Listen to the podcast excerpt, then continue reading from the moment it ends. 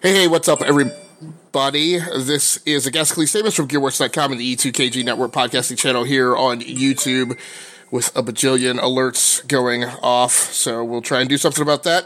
Uh, welcome back for another episode of the What's Your Issue weekly gaming comic books review podcast. This is the People's Weekly Comic Book Reviews podcast. It is spoilery. We will be talking about the books in every little bit of detail that we possibly can. We will be holding nothing back unless we so choose of our own accord. So if you haven't read your books, it's Monday night. Come on, man. What are you doing? New comic book day is on Wednesday. Let's knock those things out. Go away, read your books, come back and listen to this during your commute later on in the week or where, however you choose to do it. Here with me, as always, is my stalwart partner in crime, Mr. Stephen Laura. How you doing, Stephen? I'm doing great. Good, good, good, good, good. So we're going to talk about a lot of books. And I don't know about you, Stephen. It felt like it was a barn burner week for me. Lots of stuff that was in my stack was really good. Uh, was that the case yeah, for you overall? Good week too. Yeah, I had okay. a hard time picking which ones to talk about. I agree. Yeah, I uh, yeah, I went right down to the wire, and I had a few uh, had to make a few choices. Uh, so we are going to kick off tonight. If you don't know the format of the show, uh, every week we get together and we talk about roughly six comic books in our review segment, which we'll head off the top of our show, and then uh, we will reveal the best thing that I read this week for each co-host. Then we'll talk about honorable mentions, which will cover any comic books that we read that we would have scored an 8.0 or above on a 10.0 scale in half point increments. And then we will close out by enumerating our polls for next week so that you have some feeling of what you should expect during next week's podcast. This week we're going to be a little rough. I'm a little off the cuff. Uh, I'm actually right in the middle of a PC upgrade, so um, I have not thoroughly written all my uh, talking points as I normally do every week. Uh, that may mean that it may be shorter. Some of you may prefer that format, but regardless, that's what it is going to be. Uh, so this week we're going to start off by talking about Teenage Mutant Ninja Turtles number 88. Um, by uh, IDW. Uh, so story by Kevin Eastman, uh, actually Bobby Curnow and Tom Waltz. So it had like three different writers credited, and then actually let me take that back. So Kevin Eastman uh, architected the whole thing. The actual writing was done by Tom Waltz. Uh, art by David Wachter, I believe it's pronounced, and colors by Ronda Pat- Pattison letters by Shawn Lee. Uh, so the sitch in this, I, I am going to have a difficult time telling you where this book is because I haven't been on Teenage Mutant Ninja Turtles. Now, when I was a kid, I read TMNT, the original TMNT by Kevin Eastman and Peter Laird. I don't even know who published the comic because back then I wasn't, you know, as aware of publishers and whatnot. Um, but uh, I read the old black and white style comic, uh, and then actually played a little bit of the role playing game. Um, but uh, in in this uh, in this issue, uh, the turtles and a bunch of their friends are assaulting, I guess, what I'll just call Mutant Island, for lack of a better term. There's a lot of uh, genetically altered. Uh, it's kind of like an island of Doctor Moriarty, basically. Um, there are a mixture of factions of people who are on the good side and people, people. I'm sorry, people who are on the turtle side and people who are on the other side. Uh, and in the midst of this, there is an additional faction led by some type of U.S. paramilitary group that is basically trying to destroy all of them. Um, in the midst of all this, uh, certain things are revealed. The primary villain is revealed to actually be, uh, his physical appearance anyway is revealed to be kind of a mannequin style automaton being piloted by a, uh, um, I, I, I, hate to use the word, uh, I guess a, a, like a mutated human or a human with some genetic defects who is very small, um, diminutive. And then, uh, this individual is able to uh, take over and kind of mind control one of the key um, mutants involved in the fight. Slash, uh, a very large, almost kind of a replicant of a mutant Ninja Turtle himself, um, but larger, much more dangerous with actual bladed claws. Um, uh, and and they they wrestle back and forth with this individual and gain control of Slash, only to find out that Slash has actually had a nuclear bomb implanted in him, and in a scene that is very reminiscent of the original Captain America mission uh, to pilot the aircraft away at the end or near the end of World War II that landed him in the Arctic uh, beneath the frozen ice. Um, this individual takes off in a plane, actually piloted by another character, and then uh, sacrifices himself. Um, para- uh, not parachuting, but uh, but jumping out of the airplane and detonating out over the ocean. Um, so the story was actually this is actually one of the more moving stories that I read this week. There's a lot of emotion in a lot of the comics this week. Um, this one really surprised me. I think I read this one. I think this was like the third comic that I read in my stack. Um, and uh, and going into it, I was like, huh, it's a Teenage Ninja Turtles thing. I'm sure we'll get a lot of martial arts and combat, and it'll be fun.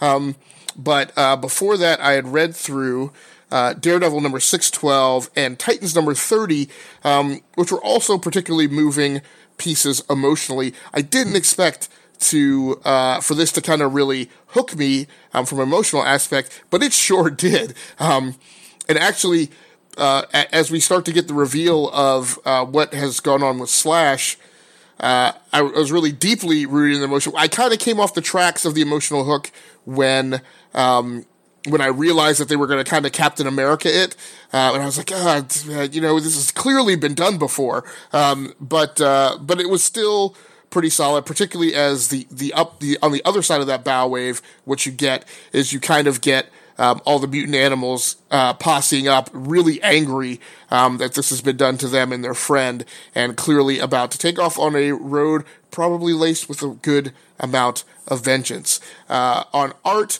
uh, it's it's a little difficult to sometimes judge a TMNT book. Um, it, it's it's ah, because the subject material is so different. It's kind of somewhere between a creature book and a superhero book. Um, there are a lot of things in here that are really great. Um, the the coloring, I wasn't, I, and I guess I'm get, just getting a little weary. Years ago, we had this big thing in games where people used gamers to always talk about brown games, and they hated brown games, and that was just kind of um, the, the, the typifying color palette at the time. We're getting a little bit of the same thing in comics where there is there seems to be in vogue this singular or this centric, you know, singular color or singular segment of the color spectrum that a, a given artist is utilizing. Uh, this is a very brown comic, um, except for some of the flashback scenes. Uh, however, all in all, uh, it's particularly good artwork, and when they get off of the brown motif, um, there are some really good pages here. In particular, the picture of Slash um, jumping out of the aircraft and then detonating over the island. Uh, great emotes. Uh, obviously, a hard thing to do to pull off.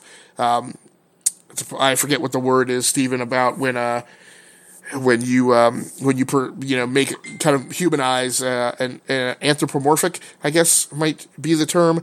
Um, but there's some really good emoting um, uh, in the face of uh, some of the animals that um, that are portrayed in the comic. Uh, so overall, uh, and this is going to be a uh, recurring theme throughout tonight. Overall, I scored this issue an 8.5, which actually put it in a one, two, three, four way tie for the comics that were all vying for my pick for the best thing that I read this week. Uh, Steven, did you read this comic?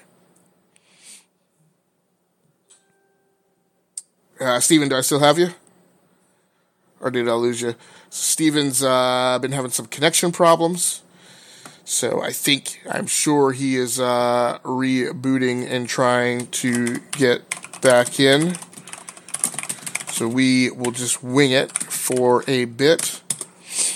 Uh, and actually, you're going to have to talk to me while I'm also trying to get the social media out, which is a little difficult to do when, uh, hey, Steven, back? This is my phone right now. okay. Uh, did, did, you read uh, Teenage Mutant Ninja Turtles number 88? Yes, I did. I want. That's why I just jumped on the phone because I really want to talk about that. I yeah. didn't want to miss it. About yeah. Uh, what What were your feelings on it? I loved it. I uh, I broke into tears reading that issue because uh, I was not expecting to see uh, Slash die like that, and that that really like goddamn his comic book is like trying to blow up my heart and throw it in the trash or something like that. I just was not uh expecting that and So, so one of the things I mentioned, and it may have been while you were off air, um, is what I came off the rails a little bit when I realized that they were going to basically kind of uh, parrot to me what was a lot of kind of the original Captain America story, where you know he's in a plane with a with a bomb that's going to go off, and um, you know he can't he can't defuse it, and so you know he he pilots yeah. it himself and crashes it in the Antarctic, and that's we kind of get the same thing here with Slash uh, uh, diving out of the airplane uh, over the ocean and sacrificing himself. Um, did you how did how did, did that impact you at all, or were you so caught up in the story emotionally that uh, you were like? Because ah. I thought they were gonna try to actually find a way to for Slash to actually come out alive. I didn't think it was gonna kill him off, but I should have seen that coming too. Because Ninja Turtles have killed characters before. I mean, they killed Shredder, so and they killed Donatello before, but he came back. But yeah, I just still was unexpected by it, and I didn't. I I did like the, cra- the interesting, crazy plot twist with um with Bishop's son being the actual villain his whole entire time thing is Bishop is actually his son, and is he's like a he's like portrayed as a Hitler, like he's a half alien, uh, like a half like a mutation, like a mutated human being, and he like blames it on the he hates aliens himself for for for being the, the mutation he's become that his father did to him. I thought that was a pretty interesting story.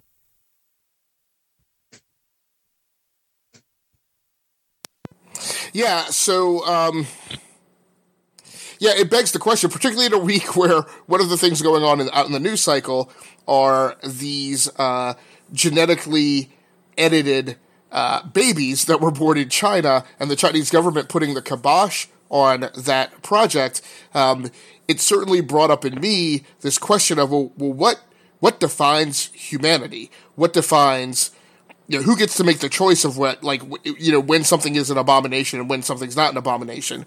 Um, because obviously, what you what you were driven to come away with is how hypocritical this, like, yeah, you know, hypocritical this, this, this, mutant child man thing uh, who's piloting a, a facsimile of a, a, a, of a normal human being, you know, throwing darts at like these mutants who are in many cases are more human than he is.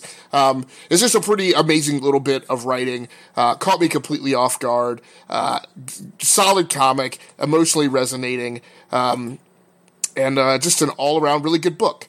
So, Stephen, I'm going to let you talk to us about the Terrifics. This is something I'm interested in because I've been aware of this IP, uh, but I have not had any time to go in and look on it. So I'm very curious to hear about uh, the setup for this uh, and how good it is, or not. I don't know which it's going to be. great. I liked it. All right, so um, the Terrifics is I'm not only going to say the writer and artist for right now because I had my notes and my computer is still restarting. But uh, the writer was Jeff Lemire and the artist was Victor Ban- Bandogovic. And the story starts off with um, the Terrifics fighting off Dr. Dread. And yeah, and like towards the middle of battle, you find out that um, that Doctor Dread is actually I forgot the character's name is is a caveman character? That yeah it's like one of the caveman characters uh, that that's from um, whatever it's one of the caveman characters and and what is it uh they find out that was him and he only he was he was um the one that actually put the in a way where the terrifics were stuck with each other where they like couldn't like if they were if they were to uh move a certain feet away from each other, they would actually die. So the Terrifics were were forced to be a team to find out, you know, what's going on. Excuse me. Why do you have to have? Um, why do I have to stay within a few feet away from each other? And that's what apparently Dr. Dre was behind all this. So that was a plot twist, and I thought that was a interesting plot twist. And he said he only did it because he wanted the love from Sapphire, which is Metamorpho's girlfriend, and she, she was never interested in him. She always was interested in in Metamorpho, and he always hated that. And he wanted a way to uh to make her father proud by being in love with with Metamorpho, not um, Sapphire, because um the thing is with um um, Sapphire's father always hated Metamorpho, and he always liked the, the other guy. So I guess trying to find a way to make him proud and forget, make Sapphire forget about Metamorpho. So yeah, and they they do they do try to attack him with Tom Strong and his family and somehow Doctor Dread escapes, and the the team feels like there's no reason for them to be a team anymore because they got rid of the they figure out how to get rid of the the the space that was making them like that if they get any a few feet away from each other they'll die. Apparently got rid of that. It was they said some gravity space thingy that that was affecting them to stay stuck to each other. But yeah, they they figured out how to escape that, and there's they said there's no reason to be a team anymore. So, uh, Metamorpho, um, Plastic Man, Ter-. Terrific wanted to split away from the team, and the only person that didn't want the t- team to split up was um, Phantom Girl, and I thought that was interesting because when she first arrived at the team, she didn't want to be part of a team. And her so, character evolved from from wanting to be not part of the team to be part of the team. And she was crying, begging Mr. Fick and everybody else to to keep this keep them as a team. That's she wants to keep going on more adventures so, and fight more villains. So, so who's who's in the team again? As far as the setup goes, it's it's Mister Terrific, Plastic Man, Metamorpho, and who else? Yeah, it's Metamorpho, Plas- Plastic Man, Mister Terrific, and Phantom Girl. That's it. It's four people. Okay, very good. It's basically the Fantastic. Yeah, right. yeah which would make them the third version of the Fantastic Four that was seen this week. Uh, which we uh, we actually won't be talking about Fantastic Four number four, but there was just as the Fantastic Four were returning to Earth in our dimension, um, they were. Uh, there was an attempt to replace them by a superhero team called the Fantastics, uh, which was also a very solid comic. Uh, didn't quite make it into the 8.0 or above category, but still very good. Um, what did you score this book? Do you remember? Uh, I'll give it a, a 8.0. Okay, all right. Because I like, I really like the the the character relationships between the characters, and I liked how fans girls being emotional about being a team. Okay, all right. So I'm hoping they, I hope they stay as a team. All right. So I did not read that comic. So let's move on and talk about Infinity Wars Weapon Hex number two, which you are going to brief, but I also read. So I'm hoping we get a chance to riff and jam about this a little, but I will let you kick it off. Book. Um, sorry, I don't have my notes on me still. What book you said? Uh, this is uh, Infinity Wars Weapon Hex number two. okay, next. Okay. Yeah. So um, the writer for uh for Weapon X, I mean Weapon Hex number two is uh is Ben Acker and Ben Back Blacker, and uh, can't even figure out the artist at the moment. Um, yeah, let me. yeah. Uh, I yeah, I just realized foolishly I've got the book right here, so I can help you out. So yeah, uh, so uh, written by Ben Acker and Ben Blacker, as you mentioned, penciled by Gerardo Sandoval, uh, Victor Nava and Gerardo Sandoval on inks, and Israel Silva on colors, and the great Joe Caramagna uh, from VC uh, taking out taking care of the lettering duties. So I will let you uh, take care of the rest of it. Okay. Um. So yeah, the the the the the story is coming off. Um, it's coming from the last issue where, uh, Weapon Hex's uh mother and father are, uh, uh like a religious cult, and they create a whole bunch of cloned, like um, humans, and religious give some type of blood or like some blood magic to Mephistocon, which is like some Mephisto kind of thing, and they never actually revealed him, so I don't know what mixture he's supposed to be, but yeah, they they give some like blood magic to him to feed off of, so their their civilization could stay alive, and and uh towards the end of the issue, the first issue, the mother passes away, and she tells her, she tells before she passes away, she tells Weapon X that uh that she has a sister, and she has to go save her and and like go off on her own because her father is just using her to you know to feed off of Meph- um, Mephistocon. So so that's this issue was just them fighting was just it's basically just, the action part of the issue where they just fight off the villain and which is the father. Yeah, they fight off the father and and win free of him. They you see uh Weapon X finds her sister and her and her sister Speed we- Weasel, which is like a things combination of the wizard and Gabby, which is also pretty interesting. And so yeah, they both fighting off the father and they fighting off of magic, which is a mixture with magic and saber tooth. So yeah, they fight them off, they kill them off, and they go on their on their own to to more adventures, I guess. So yeah, I go ahead. Now, so I know think- you mentioned that you had fun reading the first issue. Uh, what did you score this book overall uh, uh, for, on the second come around?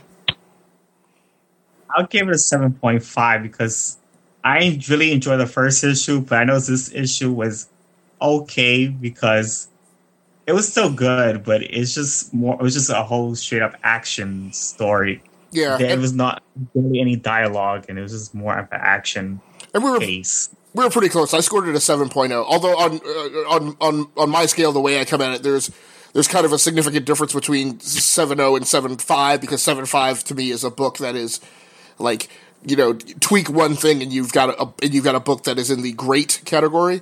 Um, I just my problem with this was like I just and I guess maybe I'm bouncing a little more off of these Elseworld style, like the Elseworld. What if, um, you know, those kind of book styles that like aren't labeled as such, and both DC and Marvel seem to be doing a lot of them right now. Um, like I'm just not as interested in it. I'm like, you you, you guys have both both of those the big two publishers have entirely dorked their notion of continuity over the last kind of couple iterations of their universes. I feel like they're both kind of hitting a stride now between DC with Rebirth and Marvel with wh- whatever they're doing, which I think they've chosen not to label as anything different. Um, they- they've just dropped the Marvel Now branding that they were doing uh, for the last few years. Um, you know, excuse me, we're, we've got Wolverine back in kind of a weird way, which we saw in Fantastic Four, um, and a few other things.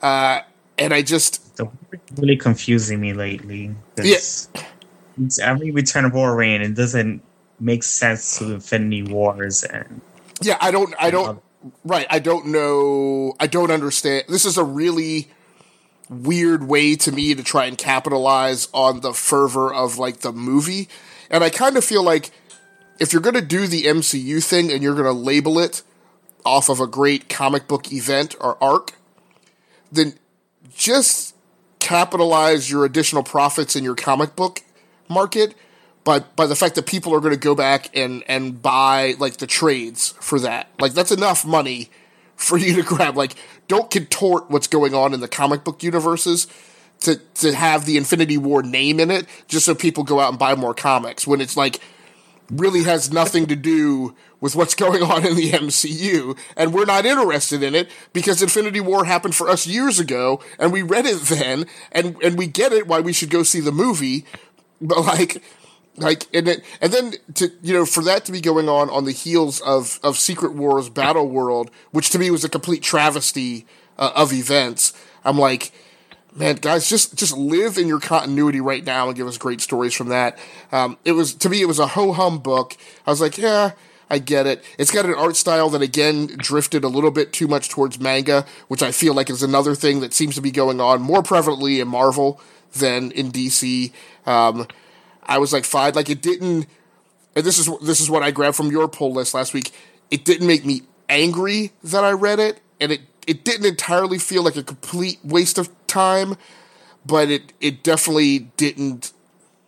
It didn't feel like so. It didn't feel like I was rewarded for having it in my stack. Um, okay. Yeah, I, I could agree with that. Yeah.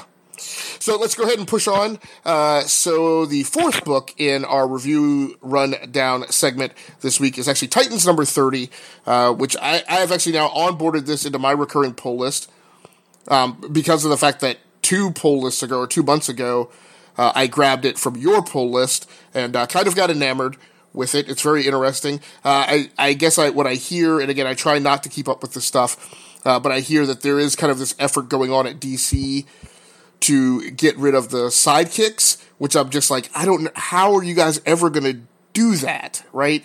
Um, and why? Like, you have a solution. Take all the sidekicks and put them in the Teen Titans, right? Like, like you fix that problem. Um, but uh, so I don't, I don't know. know.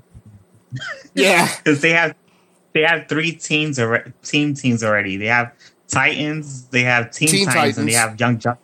Oh. Right. So like I don't know. Whatever. Um, so uh, so this uh, story uh, written by Dan Abnett, pencils by uh, Minkyu Jung. Uh, John Dell and Scott Hanna on inks. Adriano Lucas on colors and Dave Sharpe on letters, who, again, it seems like Dave Sharpe is doing the lettering for all of the comics in the DC universe. Uh, but that all being said, this was a very interesting issue, and it continues to earn high marks from me uh, in reviews each week. Uh, this is continuing the story of kind of the journey of leadership of Donna Troy, um, and we're going to talk a little bit more about some kind of weird leadership arrangements going on in the DC universe. Um, but this is one where uh, they took out Nightwing slash Red Robin, like any Robin that w- would have been in Titans, um, relegating Damian Wayne to be in Teen Titans. So that leadership uh, juncture is gone. Um, and then they removed uh, any notion of Aqualad.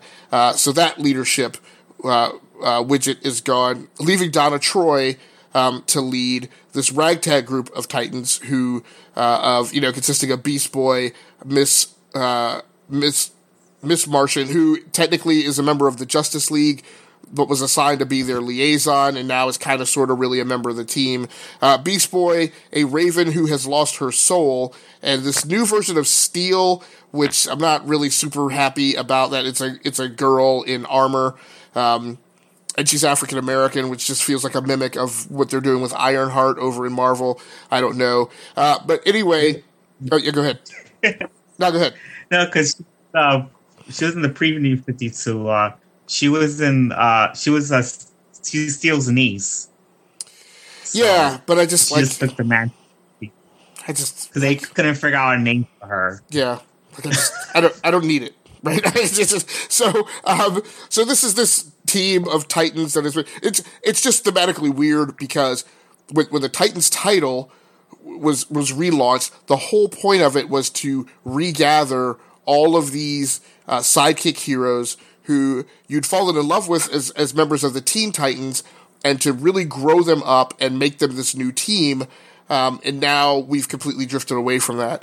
At any rate, it's it's good, but it's good. Um, Dan Abnett's a great writer. He's obviously one of my favorites. Um, it's I've I read a lot of his stuff when he was not doing mainstream comic stuff, and it's really neat seeing him uh, getting back to doing mainstream comic stuff. Uh, so, um, having had a brief uh, episode with the Ocean Lords uh, in a uh, in a side issue that was intertwined with uh, Drowned Earth, which we are going to talk about this week. Um, the Titans uh, retreated, basically with their tails between their legs, uh, and boomboxed themselves clearly like halfway across the universe to a place on planet that they don't know where they are, and they've been trying to get off of it. It's completely a uh, you know Swiss Family Robinson kind of lost in space kind of um, episode over the last two issues, which is again has been good part of what's going on in this is uh, Beast Boy, and I didn't know that this was a thing with him, but I guess like the more time he spends, particularly as like violent uh, animals, he starts to take on uh, elements of their persona and can potentially lose himself um, in those animalistic instincts. So um, that is what happened last episode. He came back to the camp and smashed a lot of the things that Steel had been working on to get them off the planet. Got into a fight with Miss Martian and uh, having already sustained injuries and then taking more damage in the fight with Beast Boy, uh, loses her ability to conceal her appearance as a Martian and uh, blows up into full on white Martian mode. Uh, but amazingly, kind of does still like retains control of herself. She's still not like a murderous white Martian. Um, excuse me, I'm still fighting the cold and sore throat from last week. Um, and so they just have a big old fight.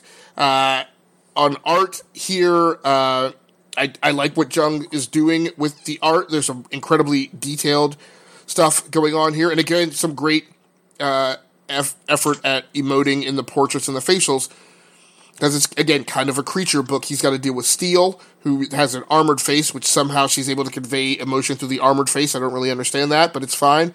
Um, but in particular, Beast Boy and Miss Martian, uh, you know, full on creature feature. He's really got to you know figure out a way for them to convey emotion, and he does a really great job with that. Also, a really great job with landscapes. Uh, the the planet. Um, is obviously completely fictional and doesn't really represent any type of geography uh, or forestation on Earth, and he's he's got to kind of wing that again, getting some good help on colors uh, from uh, Adriano Lucas. Um, on story, uh, you really get a sense of the conflict and the struggle between the Titans. Um, there's still very much this coming of age stuff, but again, it's it's a little matured and rounded out to be more of a mid 20 somethings coming of age and dealing with things. Um, the the crisis, you know, Abnett then swerves the crisis from being about Beast Boy and Miss Martian to being about Raven as we close it on the end, and she has some kind of episode where she can see her soul imprisoned on some other plane, uh, having lost it a few years ago. You get a big leadership speech from Donna kind of again rising to the occasion of being the leader. And also, there's a no secrets, you know, set of pages in here where, um, because apparently they didn't know that Miss Martian was a white Martian. Um, but this is also the first time that Donna tells the team that Roy Harper has died, which she has known for several issues, but has been keeping from the team, fearing that they would get distracted by it. Um, and then uh, I think you know, and, and then another thing that this t- comic does well is I love cameos and I love reveals and I love like the big when I can hear the big heroic music anthem like playing in the background. You know, when you turn the page. Um, you know, in the midst of this, uh, one of the things Steel has come up with is he's cobbled together enough parts to fire off a uh, distress beacon. And in the last page of the book, in a big splash page portrait, that beacon gets answered by Kyle Rayner. Um, and this in a time where after uh, I think it was Robert Venditti just completed his run on Green Lanterns, and they kind of shut all the Lanterns books down and are just restarting them. And you have uh, uh, the names escaping me for some reason. George uh, or Geoff Johns returning to write about uh, Hal Jordan, you you've kind of had a lot of the other lanterns who have recently stepped to the fore in the last few years uh, have faded into the background, and we're not seeing as much of them. So this is a really cool opportunity to bring Kyle Rayner into the picture, and uh, was a slightly different uniform, he's got he's added some kind of armor pieces on to his forearms and the boots. So it's interesting to see uh, what where they head with that. Um, uh, Stephen, did you read this book at all? Yeah, I did read this one. I did enjoy this much more than the other ones, and I I just liked it because uh the characters had a really emotional moment, like with Beast Boy fighting Miss Martian and Miss Martian revealing her identity, and Donna Troy just I mean revealing that Arsenal had died, and it was a lot to con- it was a lot of emotions to consume. I, I actually enjoyed that that flow of characters growing up and learning about each other and working as a team. They actually were able to work as a team, and I thought that was interesting in this book. Yeah, and after a good bit of struggle, so they really they really kind of earned it. Um, again, this was another one of the issues that was caught in a uh, four way tie this week, um, with me having scored this book an eight point five. Uh, the fifth book in the rundown and my last book in this segment was Daredevil number 612. Uh, so this brings to conclusion um, a, a, a, pretty uh, um, amazing, uh, you know, two years of serendipity where you have Charles Charles Soule, who um, at, at one point was writing a lot of books. Um, across both DC and Marvel as a freelancer, and then uh, and also practicing law uh, in his law practice.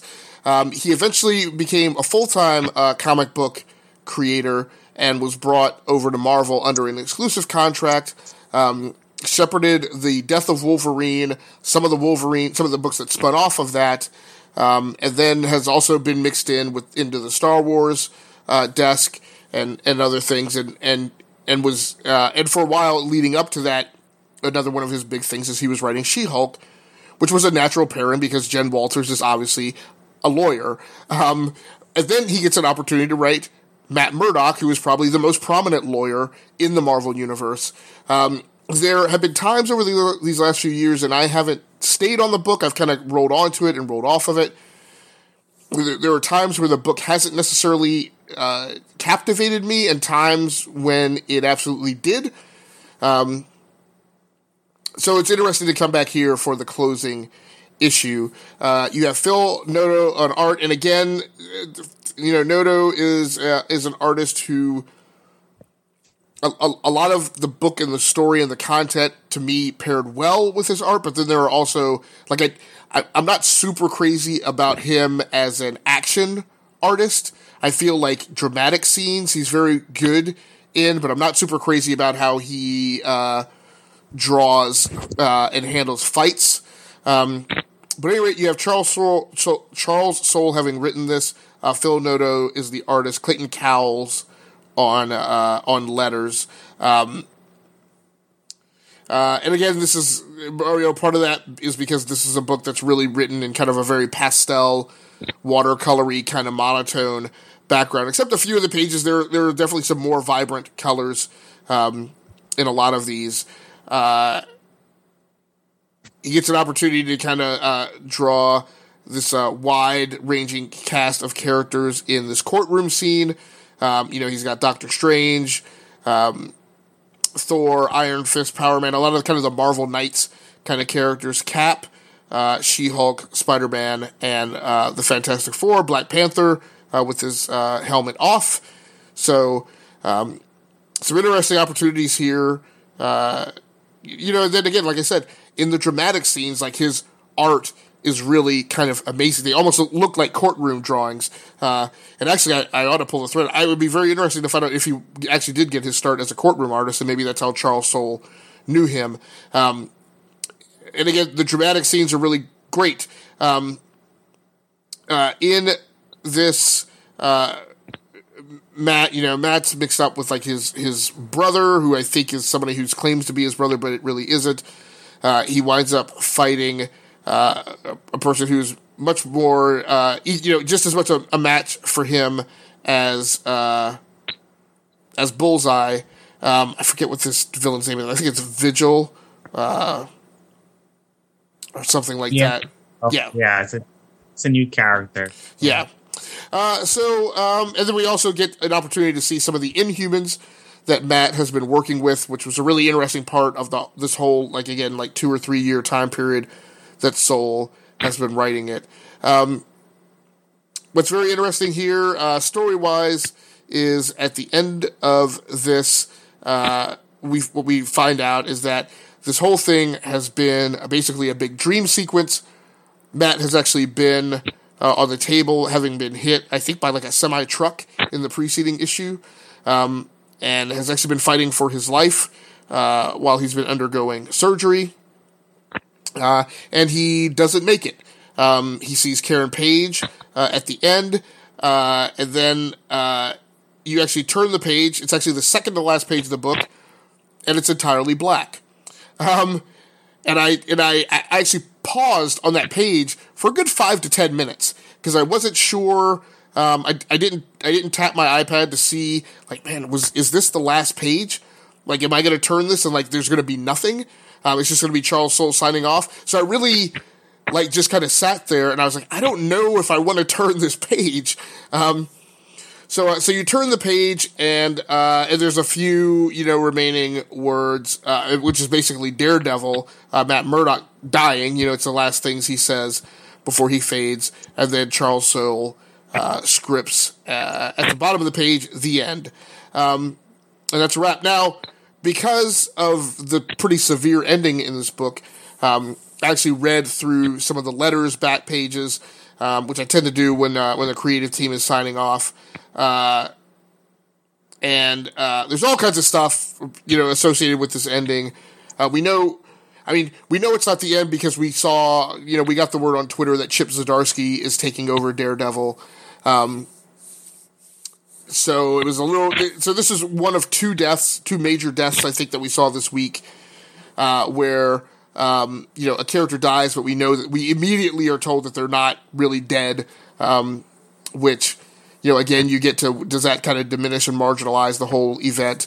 Uh, so, but the one thing that was weird for me, and the one thing that, that I think is the reason why I scored the book highly, and I scored this an eight point five, um, and we're going to talk about that a little bit as well about you know why was it not a 9.0 or higher, given that it's the sign off of a creative team and the death of a character. I think there's a reason for that. Um, but I've read a lot of Charles Soule uh, over the last, I don't, I guess I'd say f- four years or five years since whenever he came on the scene um, as a major force. Uh, you know, back in DC when he wrote his whole uh, Superman Wonder Woman uh, run. Um, the, the, one of the reasons, so again, this was a book that I was like, I don't normally like like the unreliable narrator, right? Where like there's a scene being painted and that scene is really not the thing, but but you're you're you're normally incentivized to trust like the the the uh, the the exposition going on in the background, and then you get through this and, it, and it's a dream. Mo- a momentary gut reaction to say, ah, here we go again, right? We've done a, a, a trope or a cliche or something that's been done before, but it's so well written um, that I'm like, no, I, I don't feel that way. I, I feel like it's okay. I mean, it's Charles Soule, right? Certain writers, I think you let, I don't even want to say get away with it. Certain writers can pull it off, even when it's something that's been done before. So I know this was a big issue for you in your stack, and I want to kind of hear what you thought about it as well, Stephen. Oh, I actually hated it. I didn't like it at all. Uh, I gave it a five for me. It's it's just that uh, I kind of just didn't. It felt cluttered to me that the, the whole entire story, the pacing was really not working for me, and I just didn't like the ending part where they it confused me where they was telling me it was a, I wasn't sure if this whole this whole entire book was a dream or only partial book of the book is a dream, and that kind of disappoints me if the whole entire story is a dream because then I don't know where the whole story is capitalizing off because um, Kingpin was mayor in other books. Like they would show him as the mayor of New York in other books. So I'm like confused of whether what part is actually canon, what isn't.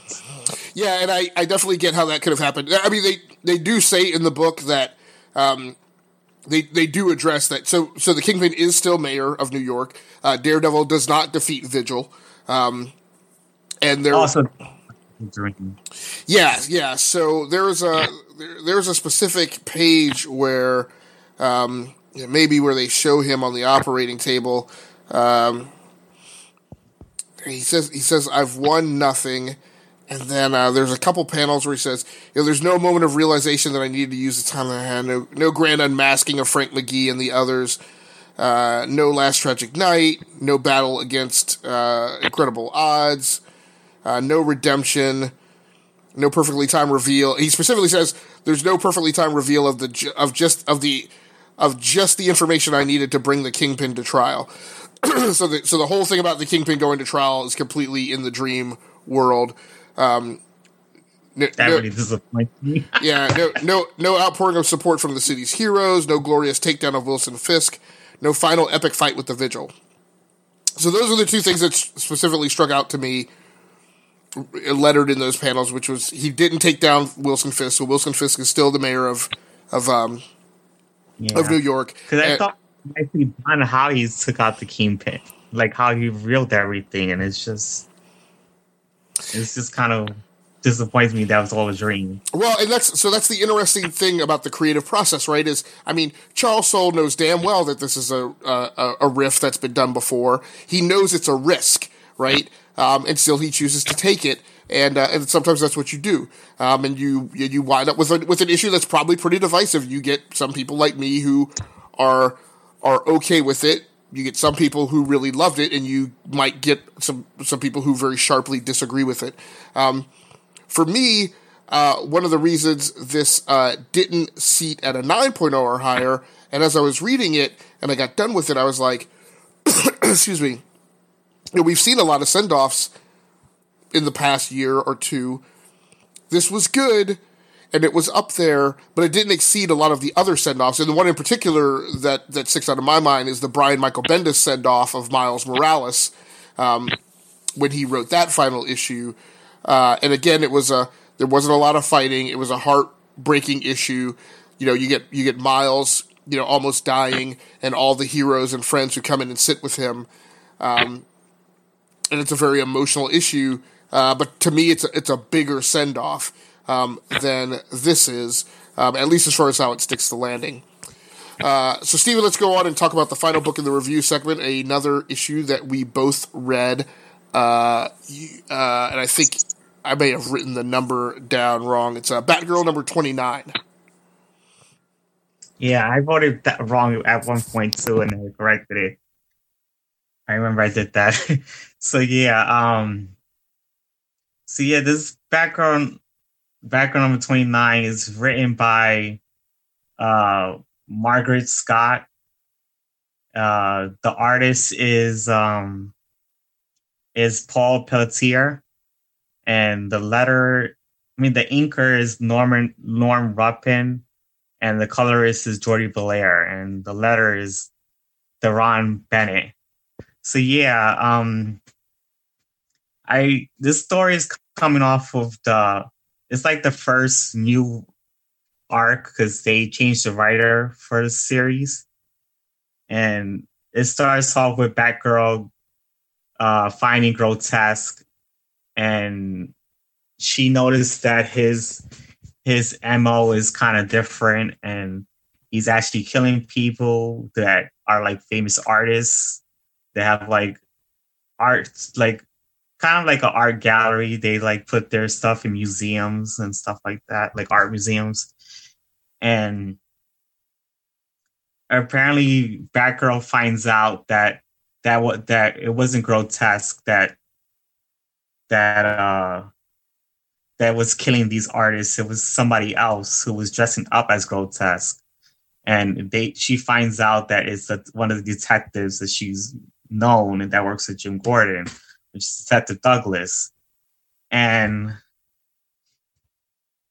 she finds out that person is, and then she she she noticed that uh Jim Gordon is went to go to the art gallery that they're that Gotham is having, like a big art gallery party. And apparently Grotesk and and uh, another villain that's also part of the plot, it's just Worm, which is a villain that was in Nightwing. He was introduced in Nightwing, and Batgirl had helped Nightwing defeat that villain. And now he's on the run again and going against Batgirl, which I thought was interesting because when I was reading Nightwing with with that with that villain, I thought it was more interesting for him to fight Batgirl because he's a tech villain, and I could see her. I mean, I could see him fighting Batgirl rather than Nightwing. I didn't think it really fit with Nightwing, and I thought that was interesting that they also put her in back.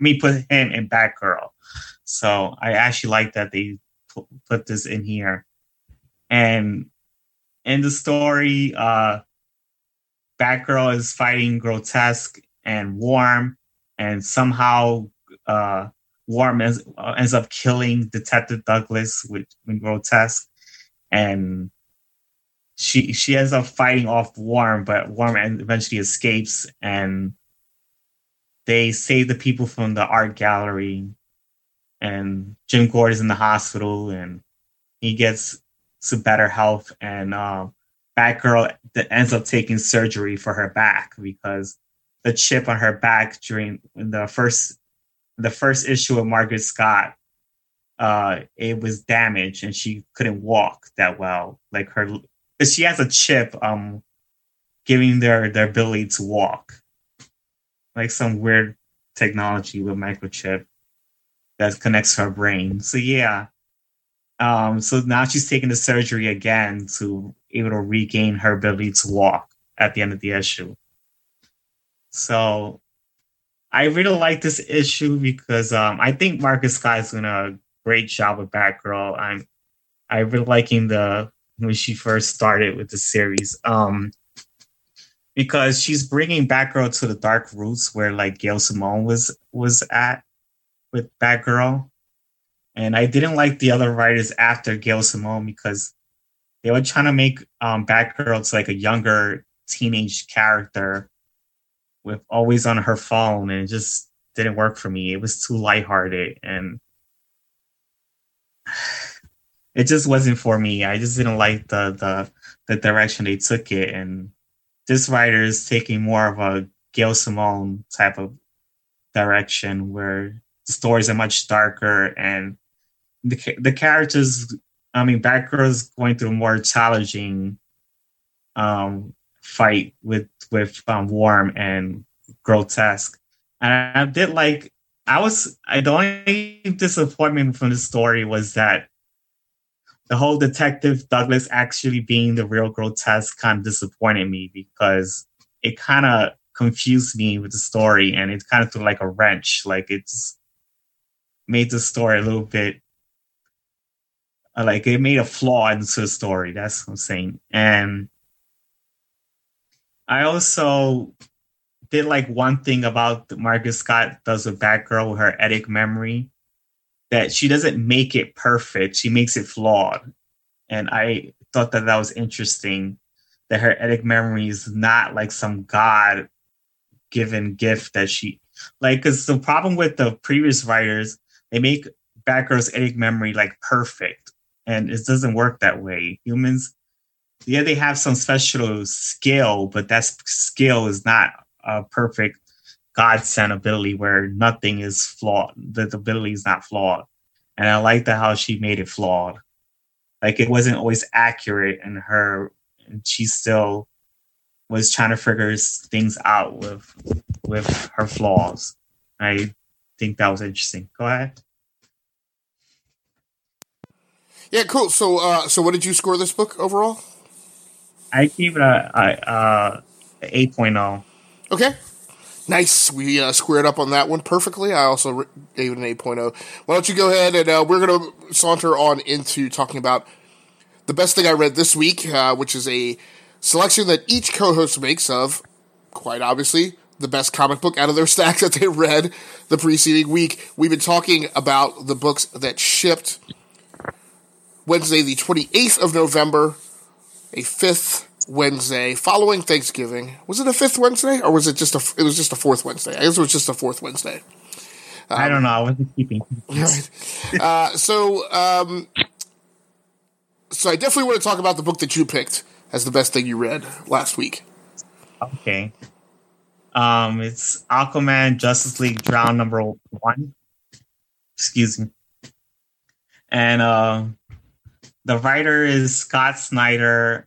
Artist is France Manapul, Howard Porter, and and uh, it was Scott Godlewski. He had three artists, and the colors is Francis Manapul and Hi-Fi, and the letter the letter was Tom Tom Lapatino, and yes, that's about it. There there's no information on who the letter um the ink is where, but that's it. Um,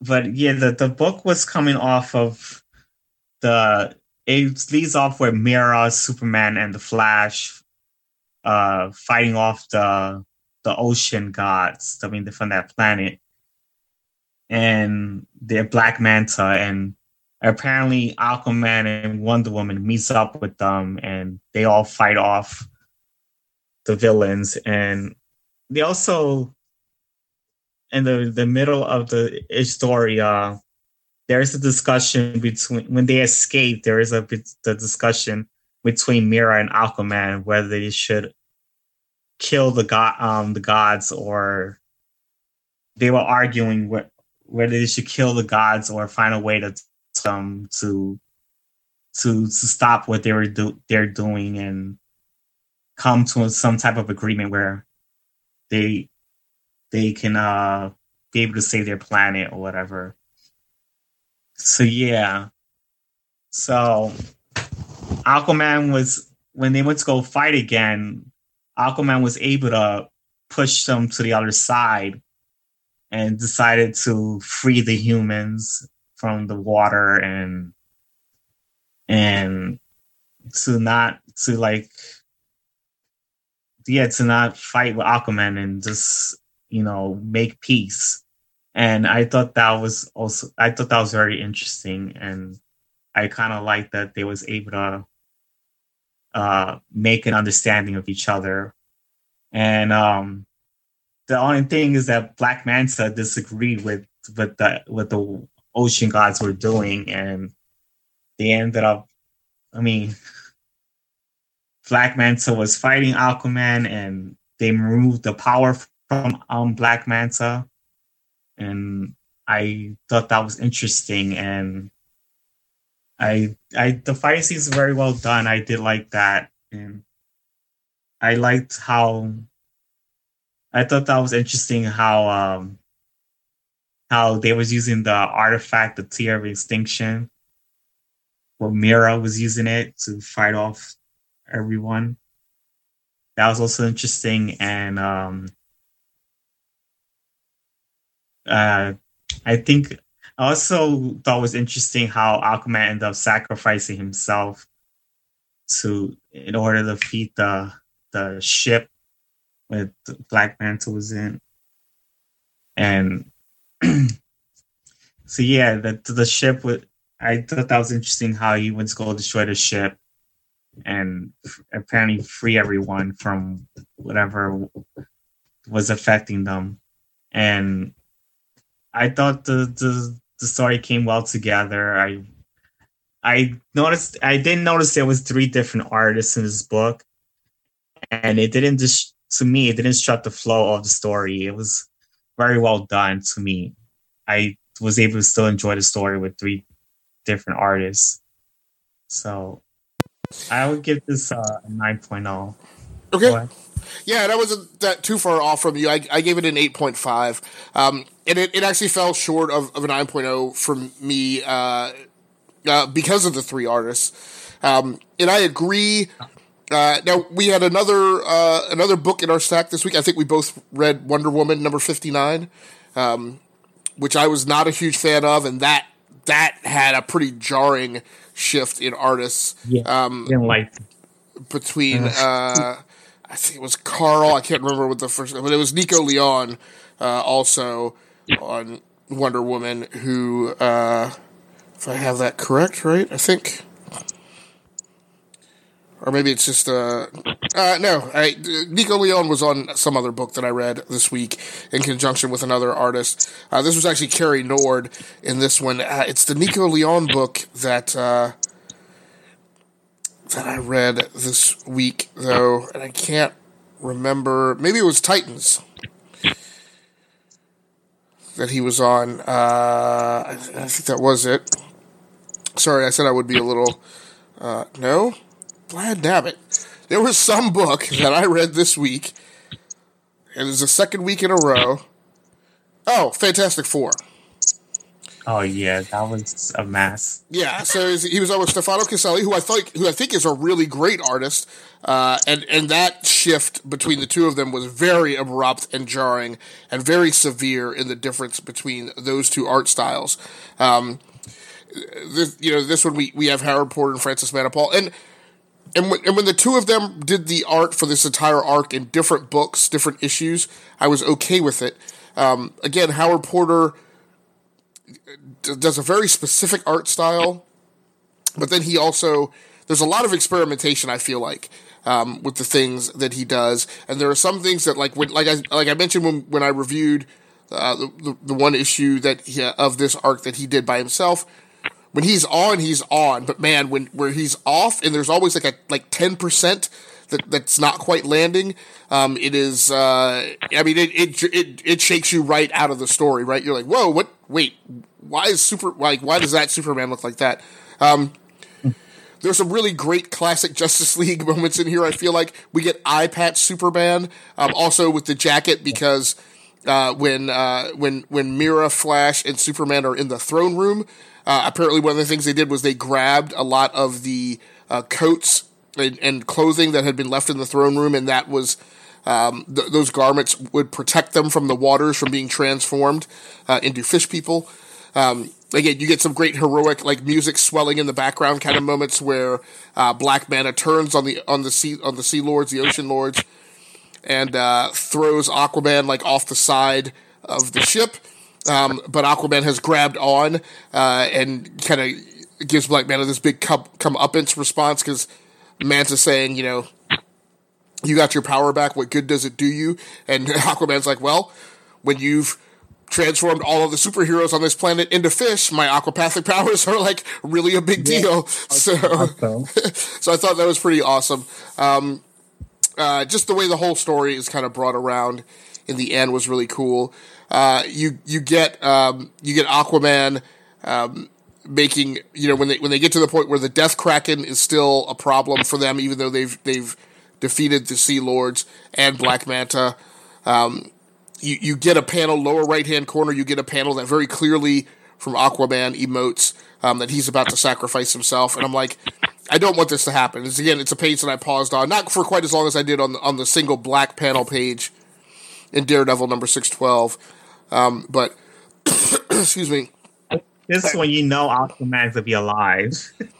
well, I didn't. I did. I, I thought they were about to take him off the chessboard, which would make sense after an arc uh, where he featured very prominently, um, and potentially would make sense. I don't know. Maybe it makes sense when his movie is about to come out this month, because um, you don't. Yeah. Maybe you maybe you take him out of comics so that what's going on in comics doesn't distract from the story that they're telling on the big screen. I don't know. Uh, I was very happy to see uh, that they were not removing him from the chessboard, and maybe it's yet again another opportunity for Wonder Woman and Aqu- this Wonder Woman Aquaman pairing that's been going on. What yeah, I like that they connection now with each other. Yeah, yeah, yeah. Well, and, and you know, and in the past, um, the most interesting connection that I'd seen written into the pages of the Justice League were when Aquaman and J'onn J'onzz were co-chairs of the Justice League. I thought that was a very awesome uh, moment in the Justice League's history. I mentioned a little bit about how we have some weird leadership things that are portrayed and written into the comics this week. When Batman shows up as as a reinforcement and kind of saves uh, Wonder Woman, the line he mentions is that he programmed the suit to always uh, always seek out the Justice League leader, and when Martian Manhunter is absent, uh, Diana is apparently the second in command of the Justice League, which I just thought was weird.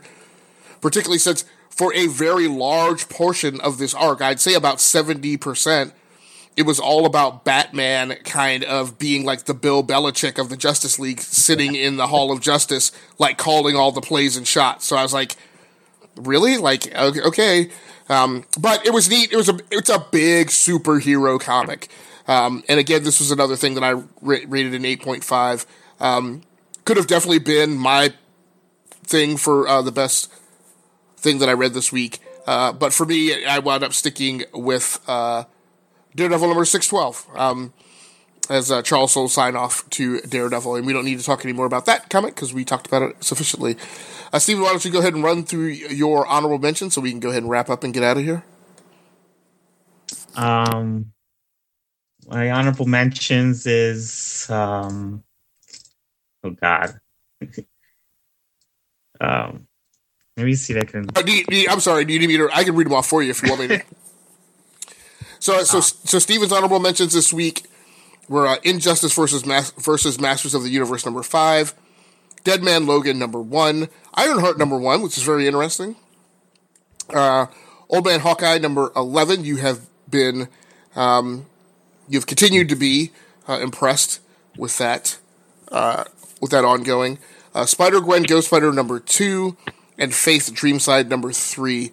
Uh, St- Steven, do I still have you, or did you uh, check out? Yeah, it's just um, I can still hear you. Yeah, I'm. Okay. I'm no, because I was looking at my flock and see if I can see the the honorable mentions there. Oh yeah. So yeah. well, well, why don't you keep it up, and then that way, when we get to your next week's polls, you can I go down. like the reason why I picked Ironheart because it was pretty interesting. I was not expecting to enjoy that, and a lot of people are liking on the Twitter feed. Uh, I've been in as well, and it was pretty interesting. I liked how the writer used the intelligence of the character and expanded upon it. Well, it's good to hear. I think Ben doing that. Like Bendis put said this girl was super smart, but he was not using any for smarts at all. Right. And I kind of like spider was actually using it. Yeah. So yeah, the the books are pretty interesting. I that's what I've been liking so far. Okay. list. And and Faith Dream Side number three. What is that? Oh, that's a Valiant book with one of the Harbinger. Oh, okay, right, right, with with their version of Faith. Okay, all right, gotcha. Yep. Yeah. Uh, my honorable mentions last week, I think we've talked about almost all of them. Titans number 30, I rated an 8.5. Teenage Mutant Ninja Turtles number 88 was also an 8.5. Aquaman Justice League Drowned Earth number 1 was an 8.5. And Batgirl number 29 for me was an 8.0. Uh, for next week, uh, it's kind of a weird week somehow. And I think, again, this is the whole like accordion, this compression spreading dynamic we get uh, for across some of the publishers with the disruption of the Thanksgiving holiday. Um, I will be reading. So a lot of my books that are in my recurring pull list, which generally I try and keep spread out across the weeks. So, you know, in any given week, I should only have like four comics that are in my required reading list, and then the rest should be things that I could just play around and do drop ins in. Uh, but but but next week, this week, uh, actually, like almost everything. I, I have nine slots available, and almost all of them are taken up by things that are on my recurring pull list. Um, so Batman number 60, Deadpool number 7, Immortal Hulk number 10, Justice League number 13, which will be the start of a new arc focusing on the Martian Manhunter and Hawkgirl.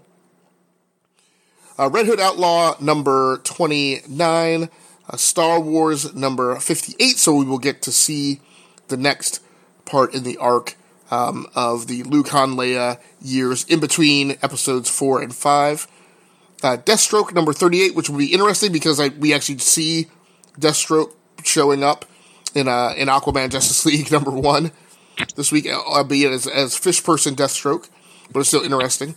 Uh, Ninjak number so, so from Steven's list, I will also pull Ninjak number 14 and Doomsday Clock number eight. Uh, Steven, do you have Flock available to run down your pull list? Yeah, now it's showing up because for some reason it wasn't showing up earlier. Okay, yeah, I think it was. Um. So yeah, the, the my pull list is Doomsday Clock number eight, Doctor Strange number nine, Kick Ass number ten, Ninja K number fourteen, Shazam number one, The Walking Dead one hundred eighty six, and X Men Exterminator number one. And I also will be picking up uh Star Wars fifty eight and Deathstroke number thirty eight. That's it. Now, just to make sure I pull the right thing, you wrote it as Ninja K. I normally write it as Ninjak. We are talking about the Valiant comic, right? Yeah, it's Okay. just that some reason that specific um, volume that is that series is called Ninja K, but the, Huh, the okay. character is called Okay, all right. just because uh, the book was about a whole bunch of organizations that had. I mean, that you find out that the organization had a whole, whole bunch of different ninjas through Okay. different periods of time, and he they had an alphabetical order, Okay. and he used the K one. Okay, very cool. All right, Yeah. well, well, we are very pressed for time, and uh, my throat is about to give out, so I'm gonna kind of hurry the sign off here. Uh, thanks very much, everybody, for excuse me for joining in on episode number nine of What's Your Issue. Uh, once again, as always, uh, on behalf of Gearworks.com, the E E2KG Network podcasting channel on YouTube, the Rounding Off Affinity Gaming channel on YouTube, and the For Love of Game gaming page on Facebook, ultimate awesomeness and its entire ring of content. Uh, the podcast is available on YouTube, Pocket Cast, SoundCloud, and iTunes. Come back here next week. We will be running down the comics again from all the things that we read and the comics that we just told you would be on our pull list. That's going to do it for us for tonight. Thanks so much for joining us, and thanks so much for the continued support. The viewership and listenership uh, continues to see me to grow um, at a at a pretty atmospheric rate. I'm really, excuse me, uh, amazed and impressed, and so thankful um, that so many of you out there uh, consider our opinions to be something worthy of listening to. Um, feel free to show up here at any time to join in on the live show. Feel free to hit up the E2KG network on Twitter or Ultimate Awesomeness on Twitter, and uh, let us know if you have any input or feedback, or in particular, if there is a comic that is out there that you want us to read. Uh, I've actually done a bad job. I'm sorry I've been sick, um, but I know a couple publishers have reached out to us uh, on Twitter. Um, they've just caught me at times like coming in and out of town for Thanksgiving, and while I've been fighting this uh, sore throat, so uh, my apologies to those publishers. I will uh, try and get it in my task list to get back to you guys uh, uh, in the coming week, and uh, and and I actually there's one email account I have to check to see if one of the publishers sent us something that they want us, us to review. So that's going to do it for us. Thanks so much. Excuse me for joining in on this episode. We will catch you next week. That's going to do it for us. We are out. Yeah.